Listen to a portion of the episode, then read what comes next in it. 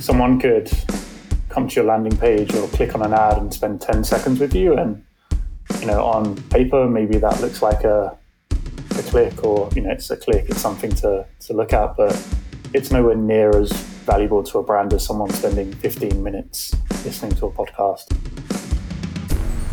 Welcome to our weekly show, Brands That Podcasts, where we focus on one thing only, showing you behind the scenes of how some of the best brands in the world are using podcasting to grow. All right, Ash, welcome to the show. Thank you so much for being here. Maybe to start, if you could just give us a quick overview of what Buffer is and your role there.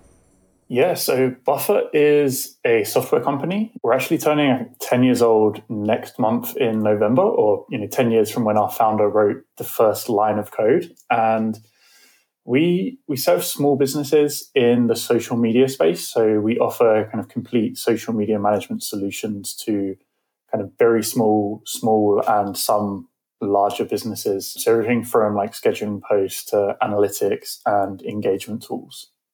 Amazing. Yeah, I've been following the journey. You all have done a really good job of, I, I, think, being one of the first companies to lean into like transparent marketing almost. Like, I'm not sure if that's the right phrase, how you all would categorize it. And we can kind of get into that a little bit amongst this podcast combo. But yeah, I've been following along. Like, that really captured my attention like years ago. So it's, it's awesome to see the longevity you all have had and the growth you've had along the journey. Yeah, I think that was kind of a key part. I don't think it was kind of necessarily meant as a marketing strategy. It was just kind of Joel and Leo kind of sharing what they were going through, but it turned into like one of our strongest kind of early drivers of growth was just like everyone knew Buffer for the transparency, the remote work, the sharing salaries, like all of this stuff. And yeah, that was a really big kicker into our growth and, and probably something we'll, we'll cover later as well. Yeah. And speaking of that, so maybe to set a little context here, could you share just where the company is now in terms of whatever metrics you know you think are relevant or useful for the audience to have as context whether that be team size number of customers revenue you know things like that? Yeah so another great part of transparency is there's kind of nothing to to hide from you here. So we're coming up to about 90 people on the team and around 20 22 million per year in revenue. It's kind of fluctuated up and down a lot this year based on coronavirus and how the economy's been going. But yeah, around kind of that 20 million a year revenue and around about 70,000 paying customers and a few million free users and like 100,000 of those are active each month. I've been really impressed with your podcast executions with the Science of Social Media podcast and Breaking Brand. And then you also did an audio first conference called Built to Last with Wistia, which we can get into here. But to get up to 20 million ARR, 70,000 paying customers, millions of free customers, like what marketing strategies have you all used primarily? Obviously, podcasting being one, but other than that, how have you gone to market? Our biggest driver of growth is always has been kind of word of mouth. I think in a way, you know, we've been kind of lucky with that. But I think also, you know, we've always put a lot of focus on support and kind of giving everyone that signs up, hopefully, you know, the best possible experience and having a great product. And I think just also like all of the transparency stuff that really helped in the early days of driving word of mouth. We were getting coverage from like big publications. A lot of people were talking about Buffer and the unique culture and the way we operate.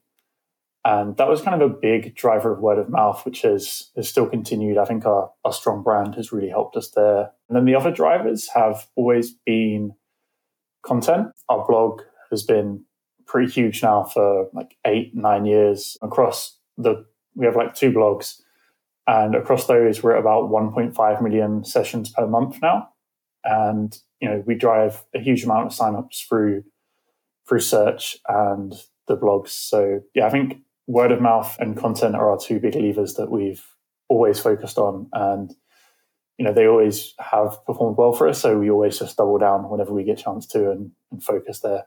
Yeah and that fits perfectly with like the segue into podcasting because you know i kind of equate word of mouth to like what you mentioned is like a strong brand. Like people aren't going to share something that they don't feel connected to and brand is usually a great tool to help build that connection and like have a brand that people want to follow and talk about as well as delivering on the experience of the product of course. But you know it seems like in the early days and maybe historically primarily buffer has leaned on written content. What made you want to launch first the science of social media which i believe launched several years ago and then and then moving into an actually even higher produced shorter series but a very deep dive in a unique angle which we can get into called breaking brand. Like what made you want to go from written content to podcasting? So i think like moving into podcasting there's a couple of points. Like one of them i always kind of think about like expanding our content offerings in terms of like defensibility. So you know like i say we have tons of visitors to our blogs at the moment, but like 70% of that comes from Google. And, you know, we're only ever one algorithm update away from losing big chunks of that. And, you know, with a podcast, it's another opportunity for us to create a space where we can, you know, not necessarily own our audience, but, you know, we can have thousands of people that subscribe to something that we produce. And, you know, it's kind of, not being so reliant on speaking to our customers or reaching new people through just like one channel through search or through the blog or whatever it is. And I think as well, like in 2017 when we launched it, podcasting was really starting to take off and it just gave us another way to build relationships with customers. So I think a lot about my role. So I kind of lead all of our content efforts at Buffer and I think about my role in terms of can I build an audience of people that look like our target customers. So it doesn't have to be, you know, people aren't going to listen to our podcast and instantly sign up and instantly start paying Buffer. But if I can build an audience of people that look like our ideal customers and the people that do kind of eventually go on to become customers and use Buffer, then that's great. And you know, also like I don't think a sign up is like the be all and end all of building an audience, right? So the example I always use is Basecamp. Like I'm a member of their audience. I subscribe to their podcast. I read their blog. I follow Jason on Twitter, but I don't use the product. You know, I don't have the need for it right now, but I would happily recommend Basecamp to anyone who needs a product project management tool. And I think about it in those terms at Buffer, right? Like if I was in Basecamp's funnel, I'd have fallen out mid funnel. They would kind of ignore me. They'd say that was, you know, lost spend. But actually, I'm a member of their audience and I will talk about them positively. And I think Wistia, um, for its like brand affinity marketing, like they have a really great way of describing it. But for me, it's just like, you know, podcasting was another way to build an audience and like deepen relationships with people instead of, you know, spending a couple of minutes on a blog. Maybe they'll spend 15 minutes with us every week when we release the show. So yeah, the motivations were like defensibility, expanding our content offering, and then also just kind of having the opportunity to build an audience of people that kind of really actually care about Buffer and you know feel feel close to the brand. Oh man, there's so much there to unpack. That was that was a really great breakdown, and I think a very forward thinking way to look at it, which can be challenging. And I'd be curious to hear how you would recommend other brands to maybe approach this problem, which is to your point, if you look at like maybe a metrics dashboard or you look at like funnel conversions or things like that, which can actually even just be hard to track from the podcast to a conversion anyway. But like to your point, you know, Buffer would maybe look at, you know, Ash on a piece of paper as having not converted and thus it was not successful but that's not true because you actually it sounds like you're an evangelist for the brand even though you haven't signed up yet. And it's not to say you won't sign up in the future either. Yeah yeah I so how can they measure that? Yeah how do they actually like bridge that gap between what could appear to be based on like an incorrect potentially analysis it could appear to be like a lost opportunity or an opportunity that didn't work compared to what it actually is in the customer's mind or the potential customer's mind? I kind of look at it in audience size or like engaged audience size. And, you know, there's, I think, you know, generally podcast analytics, we're very much a work in progress. But I look at you know the number of people that subscribe to the show and then the number of listens we get in like first 30 days of new episodes to kind of tell me how big is our audience who's listening then you know across email it's how many people actually open the emails that we send them and the blog we have like an engaged reader metric which is the number of people that come back to more than two times per month and spend at least one minute per session with us and that kind of gives us this number of like people that are engaged and in our audience. So it's not just a number of people reached, it's people actually spending quality time with us. And like that's by no means perfect. It doesn't tell everything that we want to know, but it shows me that things are going in the right direction or the wrong direction. And what we're doing is kind of connecting and resonating with people. And, you know, like we do look at trial started from all of the different sources. We pay attention to all of that stuff too. But you know, in, in content, my goal is can I build an audience of people that look like our ideal customers? And you know, that's kind of my not sole focus, but that's the number one metric I want to move. Totally. And having them spend a good amount of time, as much time as possible, more time trending in that direction of more time with you every week, every month, like that sort of thing. Yeah, that's it. Like someone could come to your landing page or click on an ad and spend 10 seconds with you. And, you know, on paper, maybe that looks like a, a click or, you know, it's a click, it's something to, to look at, but it's nowhere near as valuable to a brand as someone spending 15 minutes listening to a podcast or coming back to your blog three times and reading three posts. You know, that's real connection. And that's the stuff that actually kind of makes an impact on people and puts buffer in their kind of at top of their mind when they think about social media software. How do you look at the different channels? So obviously you have a ton of experience and incredible results with the blog and and written content as well as I would presume your your newsletter and social. How would you look at those in comparison to the podcast for the markers that you're judging success by, which are an engaged audience and time spent.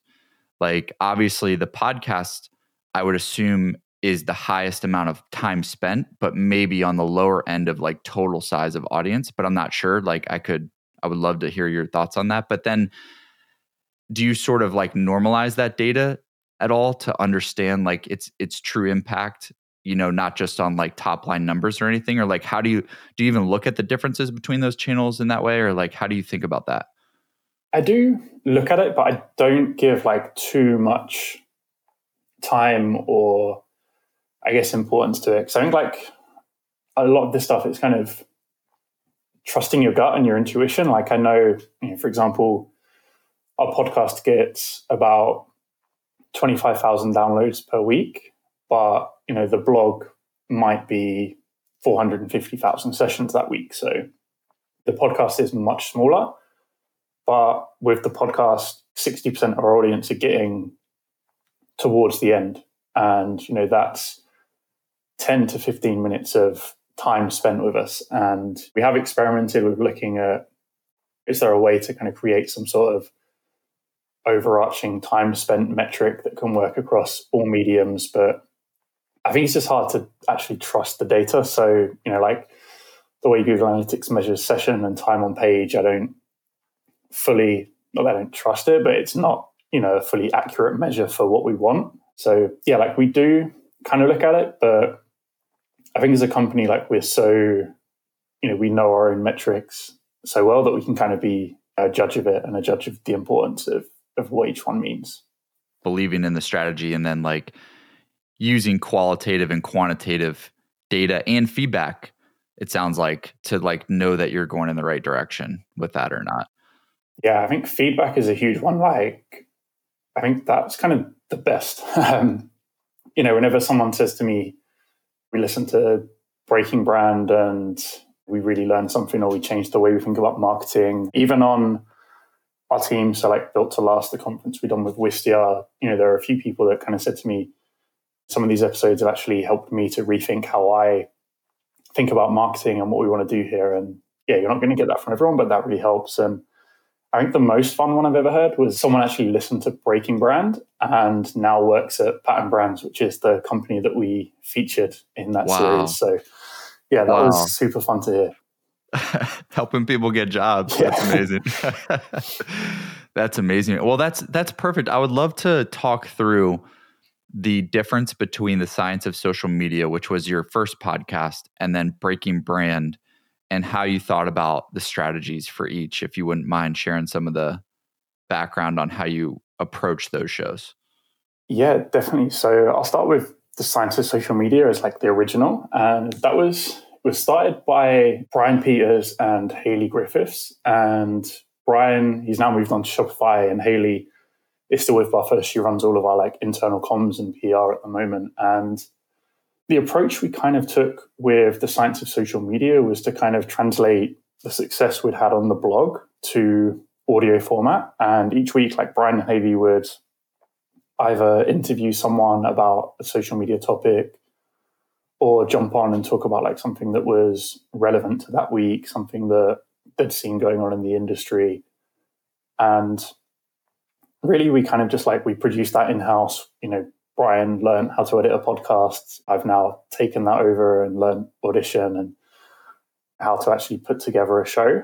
But yeah, that was kind of just testing out podcasting for Buffer, seeing what podcasting could do for us. And, you know, through consistently posting weekly episodes for probably like 18, 90 weeks in a row and promoting it across, you know, all the other channels we have, we were able to grow a really strong audience there that actually really enjoyed the content. And I think you can like scroll through the reviews on Apple Podcasts and see how many people enjoy it and love the shortness of it. Because I think it's there are so many podcasts, especially in marketing, that go on for hours, and, and that's great. But like people like the science of social media just to get a quick bite of what's going on or to learn something new in 15 minutes. And that was, yeah, I guess kind of built to serve our existing audience and just kind of to be a new way to connect with that existing audience. And then breaking brand was kind of a completely different thing for us. So, probably 18 months ago, we had like a deep dive into target customers and we identified like direct consumer brands as a really good kind of segment of buffer customers.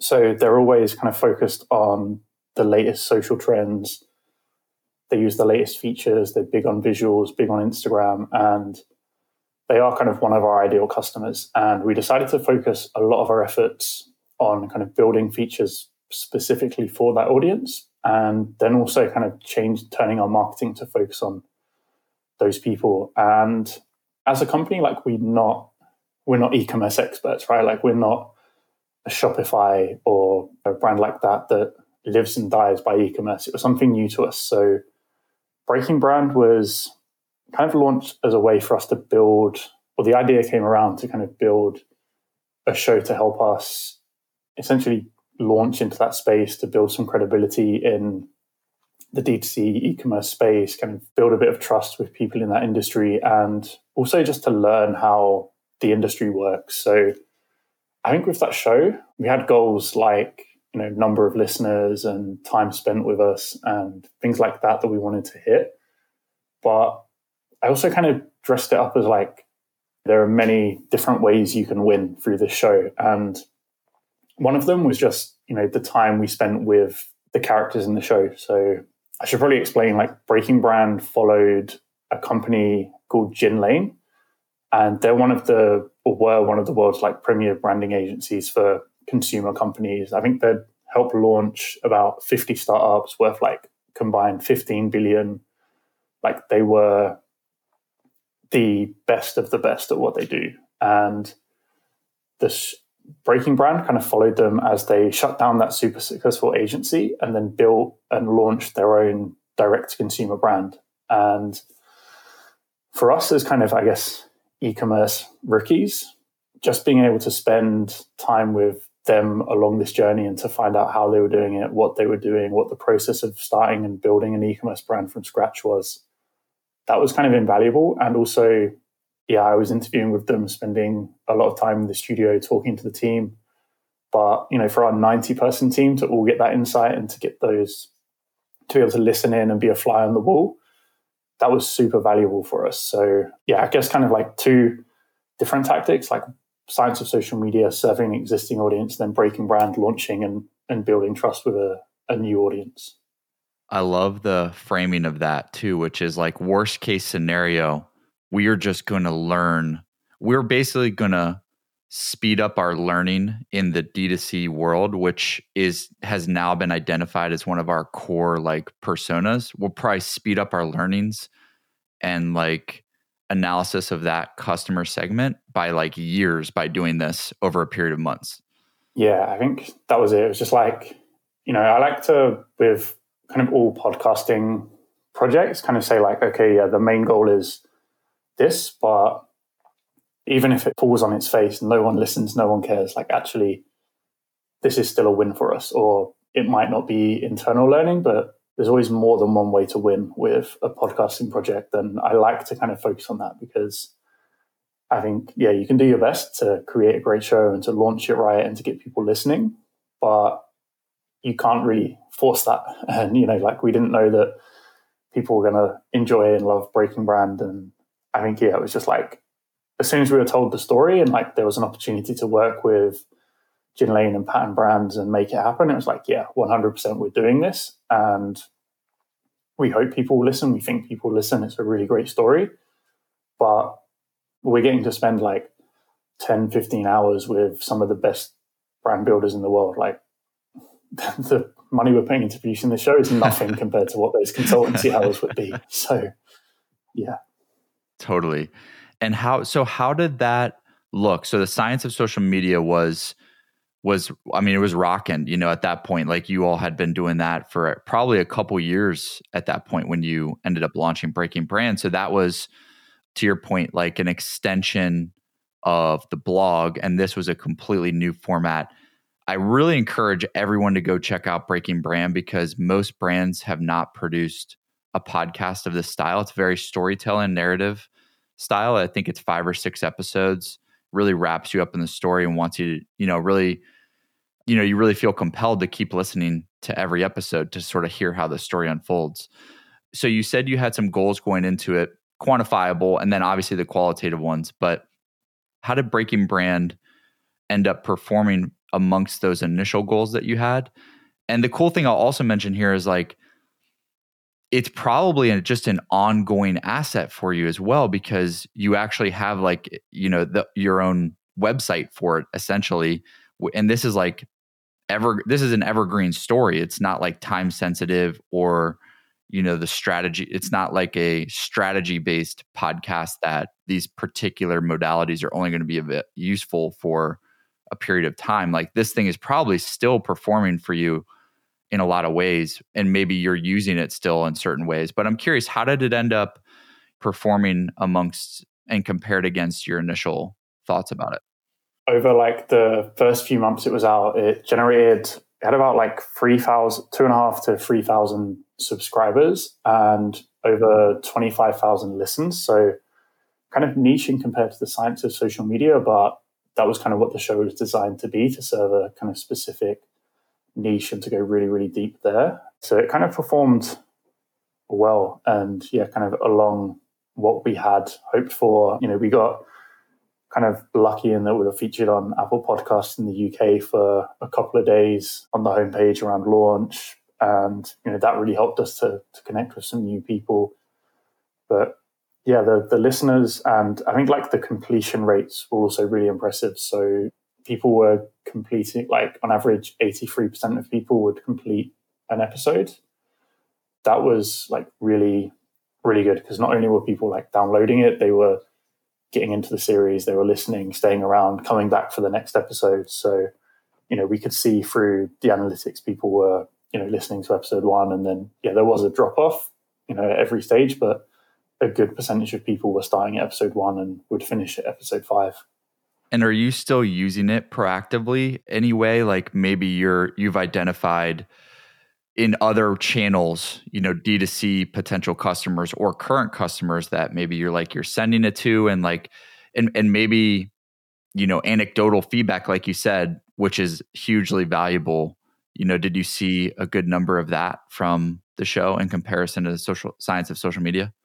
Yeah, so we did have like a lot of people talking about it, saying how they really enjoyed it, like they really enjoyed the kind of storytelling aspect of it and being able to follow that story from start to finish. And, you know, that was really, really great. But as you say, it's an, an asset for us. And, you know, it was last November that we launched it. And I think like just in the past two or three months, I've done like free interviews around Breaking Brand and talking about that project and how it performed for us. So yeah, it's you know nearly a year on and we're still talking about it. It's an asset that we can still promote. It's featured you know heavily on the homepage of one of our blogs, and you know something that will always be there. It's not going to go out of date.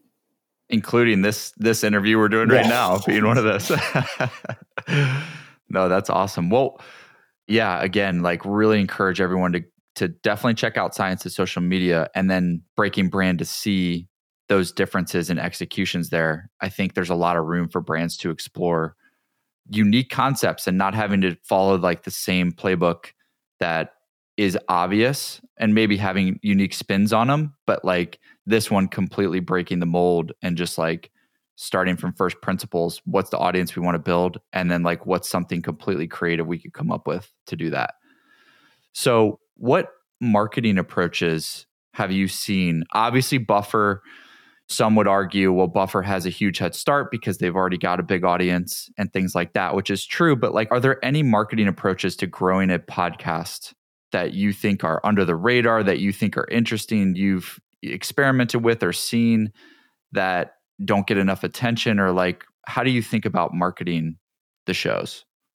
I think like first just consistency is always the winner. Like if you just start and commit to 20 30 episodes and like assess things after that. But i think just committing to getting the routine and actually publishing regularly is the first step to actually growing it. And then i think beyond that it's just like repurposing the content. So I think like podcasting is an incredible medium, but even if no one listens to your podcast, like that time is not wasted. Like you're you're speaking to interesting people in your industry that could fuel months and months of blog content. It's stuff that you can put out across social. It's things to feature in your email. It could even be stuff to hand to your product team and give feedback to you know the the teams on what you want to build and how your product could be more useful. It's I think yeah, kind of seeing podcasting as a proxy for like getting closer to your customers. Um, I know that's not necessarily a marketing tactic, but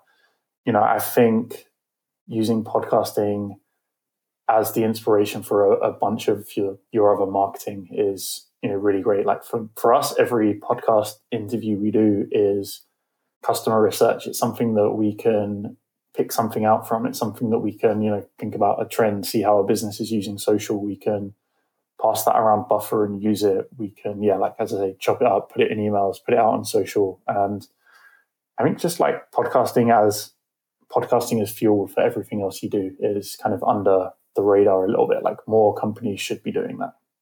We totally agree with that. How are you executing on that? Like, is it formulaic or is it dependent on the actual episode itself. Like or do you say okay every podcast episode is going to turn into not only just the show notes page or like the the dedicated page on your site or what have you but it's actually going to turn into a standalone article. It's going to turn into x number of social posts. It's going to turn into a newsletter. Like is there a formula behind it or is it a little bit more ad hoc depending on the content? Yeah for us it's it's definitely a bit more like sporadic and, and ad hoc. We have like some formulaic stuff. So, you know, like every episode will become, you know, a social post, it'll become an email. But I would love to kind of get even more granular and be like, you know, each episode should be 10 to 15 pieces of content because I think that's totally doable. But yeah, we haven't kind of fully leaned into that yet in terms of like you know, it must be 15 pieces. I think a lot of it will just be stuff that happens in passing. So we'll record an episode and then I'll just say to, you know, Mike, one of our product marketers, I'll say, "Oh, I heard this from whoever we interviewed last week, and this might be really useful for you." Sometimes it's kind of retroactively looking at podcast analytics. So we had an episode about a month ago about how local businesses can use social media. And that's been our biggest episode of the year. So that's a topic that I've kind of been able to go back to and say, well, that clearly connected. You know, how can I break that episode down into two or three blog posts? Like, what are the key points? Can I do some more interviews around that topic? So, yeah, we're a bit, bit more, yeah, sporadic and, and all over the place, but I would love to work towards becoming more uh, more formulaic and defined with exactly what we do with each episode.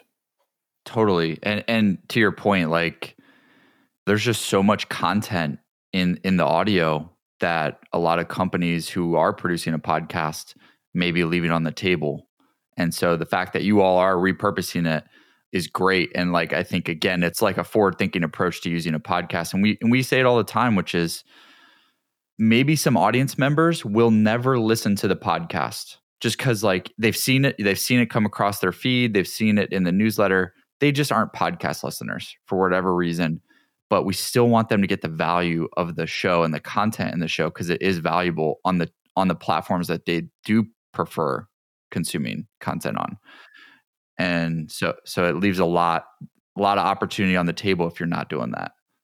Another thing that we're also kind of looking at for kind of moving forward is like we have a, a buffer community platform where some of our customers and like kind of advocates just get together and discuss all things social, talk about work, kind of troubleshoot for each other. And we also have been thinking about like content and podcasting as extras for that community. So, you know, every episode has things that are left on the cutting room floor, things that don't make it every blog post has bits that are edited out. And, you know, as our community, like our kind of 5% of biggest fans, like actually, maybe these people want the DVD extras, they want the behind the scenes stuff. So the stuff that doesn't make the final cut, we're also looking at like how we can use that going ahead to kind of give extra to the people that really want it. Those like super fans essentially and like giving them giving them even more to help like feed into them continuing to be a super fan of Buffer. And there's platforms now. Supercast is one of those. Glow.fm is another one to help help with the actual technology stack behind delivering private like bonus content podcast episodes on on feeds. So that's yeah, that's a really interesting use case that I think is going to happen a lot more as well in the future. Yeah, definitely almost like client nurturing. In looking at all this, let's say you you had someone come to you and they're a peer but they're not in the same, you know, industry or anything like that and and they're on a marketing team and they're looking at launching a podcast like how would you help advise them on and this is obviously quite broad because we don't know the specifics of yeah. like the the market and like where they are in their marketing journey and things like that but how would you advise them from a high level perspective to think about if it's something they should do or not? I think the first thing i would look at is just kind of do you have something to say? Like do you have an opinion? Do you have a vision a mission, something that you want to share with the world that will be interesting to your audience. Because I think like your audience, your target audience, they're not sat out there waiting for your podcast. Like they're not craving it. So before you start, you need to have a unique angle. You need to have something to say that's really going to kind of capture the attention of your audience and make them care. I think it's very easy to just say, okay, we'll pick up a mic from Amazon, we'll start recording interviews and we'll just throw them out there. But I think you need to have like a unique perspective and something clear to say. Otherwise, people just aren't really going to care about what you're putting out there. So before you do anything, I would just kind of nail down the positioning of your show and what your angle is, what your opinion on your industry is, and why anyone would care about it and why someone would want to listen to it. Totally agree. The first step is not like what mics should you use and all that stuff, which is what a lot of people think, but it, it is like, what is this show going to be? And why would people want to listen? So I, I totally agree with you. And I also think maybe you are at a company that like is developing that stance or your opinion or your expertise and like you're on the path to building that. And this this could be a way to help like speed that up too where you just get opportunity to speak with experts or develop stories around the industry and that helps inform your position a little bit more and your opinions on things. And and maybe it's like an evolving process as well. But i definitely think like working on that structure in the in the foundation in the beginning is like absolutely crucial definitely. I think as well like that could even be your show. At least there's a journey there. There's you know we're figuring things out. Come along on the ride with us. We're going to talk to interesting people on the way. Like at least there's a hook there. And i think that's just the main thing is just yeah figuring out why someone would want to listen and what journey you're taking them on throughout the series you know like the science of social media, it's I guess the hook is like learn something new about social in 15 minutes. And with Breaking Brand, it was kind of almost like masterclass. It was just like you can listen to the world's best brand builders as they build a new company of their own. And not many people have access to that. So yeah, those two angles kind of came before we started, you know, really recording why it's important is because it helps inform all your decisions. And there's a lot of decisions that get made about building and launching a show. But if you have the that lens in the beginning, like what the end goal is, what are the listeners going to get out of this at the end? What's the hook? Then that helps inform all your micro decisions too. Well, I'd love to talk a little bit here as we kind of get close to a close on the Built to Last audio conference. It was the first of that kind of conference that I had ever seen and was really curious. Obviously, being in podcasting, like was really curious to check it out. You co-produced it with Wistia, and it was an audio first conference. Can you explain a little bit about like what that was and why you ended up wanting to do it, and maybe any results or feedback you saw in comparison to what's happening a lot right now? Obviously, is like online of you know more traditional online events. Yeah, I think like the idea of a conference has been something that's been floating around Buffer for years now, and we just never kind of found a way to do it that felt uniquely ours. And the idea for an audio conference was actually something that Jake, the CEO of a company called Message Heard, kind of shared. So they're our production company that we work with on Breaking Brand and then Built to Last. And he'd kind of shared this idea that you know everything that you can achieve at a conference you can actually achieve through audio and i just really liked that concept with playing around with the idea of doing another podcast project and it was kind of a response to like zoom fatigue and you know we did start planning just before like covid-19 shut the world down so i'm in the uk and i've signed up to countless webinars that I've never ended up attending because you have to be online at your computer at 8 p.m. UK to to take part, and I just never do because I don't want to be sat in front of my laptop at this time. And it was just like audio.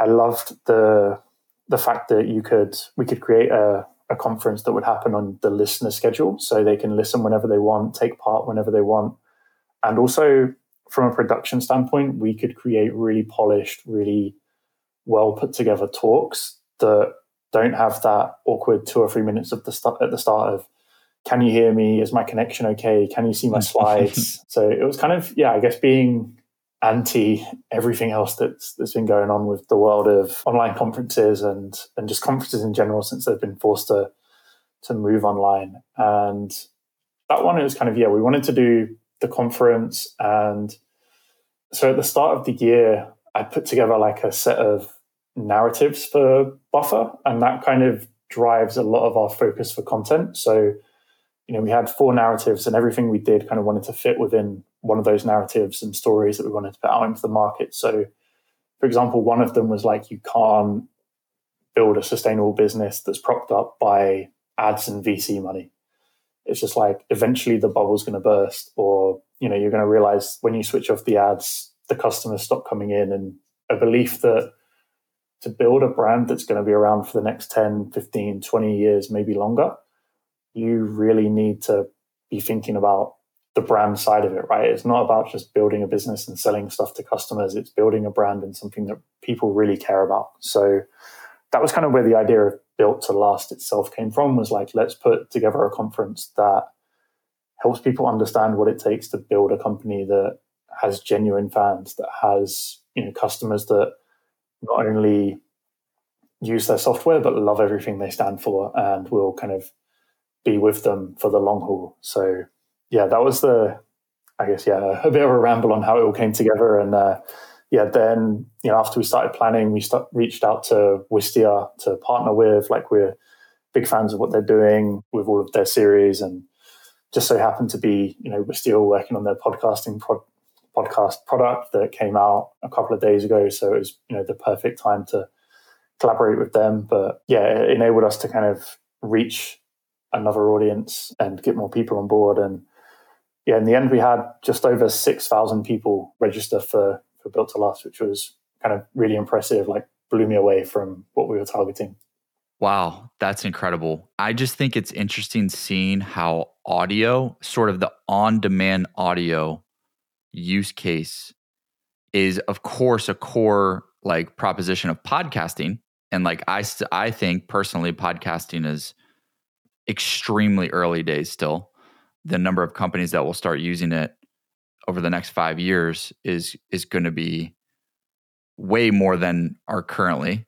But still there's other use cases like this for on-demand audio. And like what you mentioned before like private podcasts or bonus private podcast content for clients and customers and things like that and superfans so it's cool to see you all executing and innovating in this space a lot and i really appreciate your time here ash like you dropped a lot of knowledge. It's impressive what you all are doing and managing and continuing to push the envelope.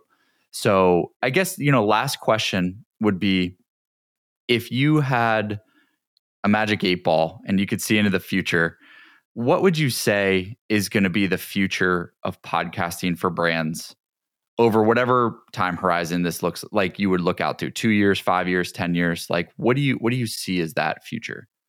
A couple of things come to mind. So I think first, I think we're going to see brands getting braver. It's not always going to be an interview style show. I think we'll see more people or more brands kind of going down the deep editorial focus of like telling stories and going like really deep on a set topic across a number of episodes in a series. I think like that's just an evolution that we'll see. And I also think like the model of kind of podcasting and just as generally kind of building a rapport between the people behind your brand and your customers will be a big thing. So kind of like I think reality TV marketing has been talked about a little bit with few brands, but I think it's the brands that win in the future will be the ones where the customers can name people.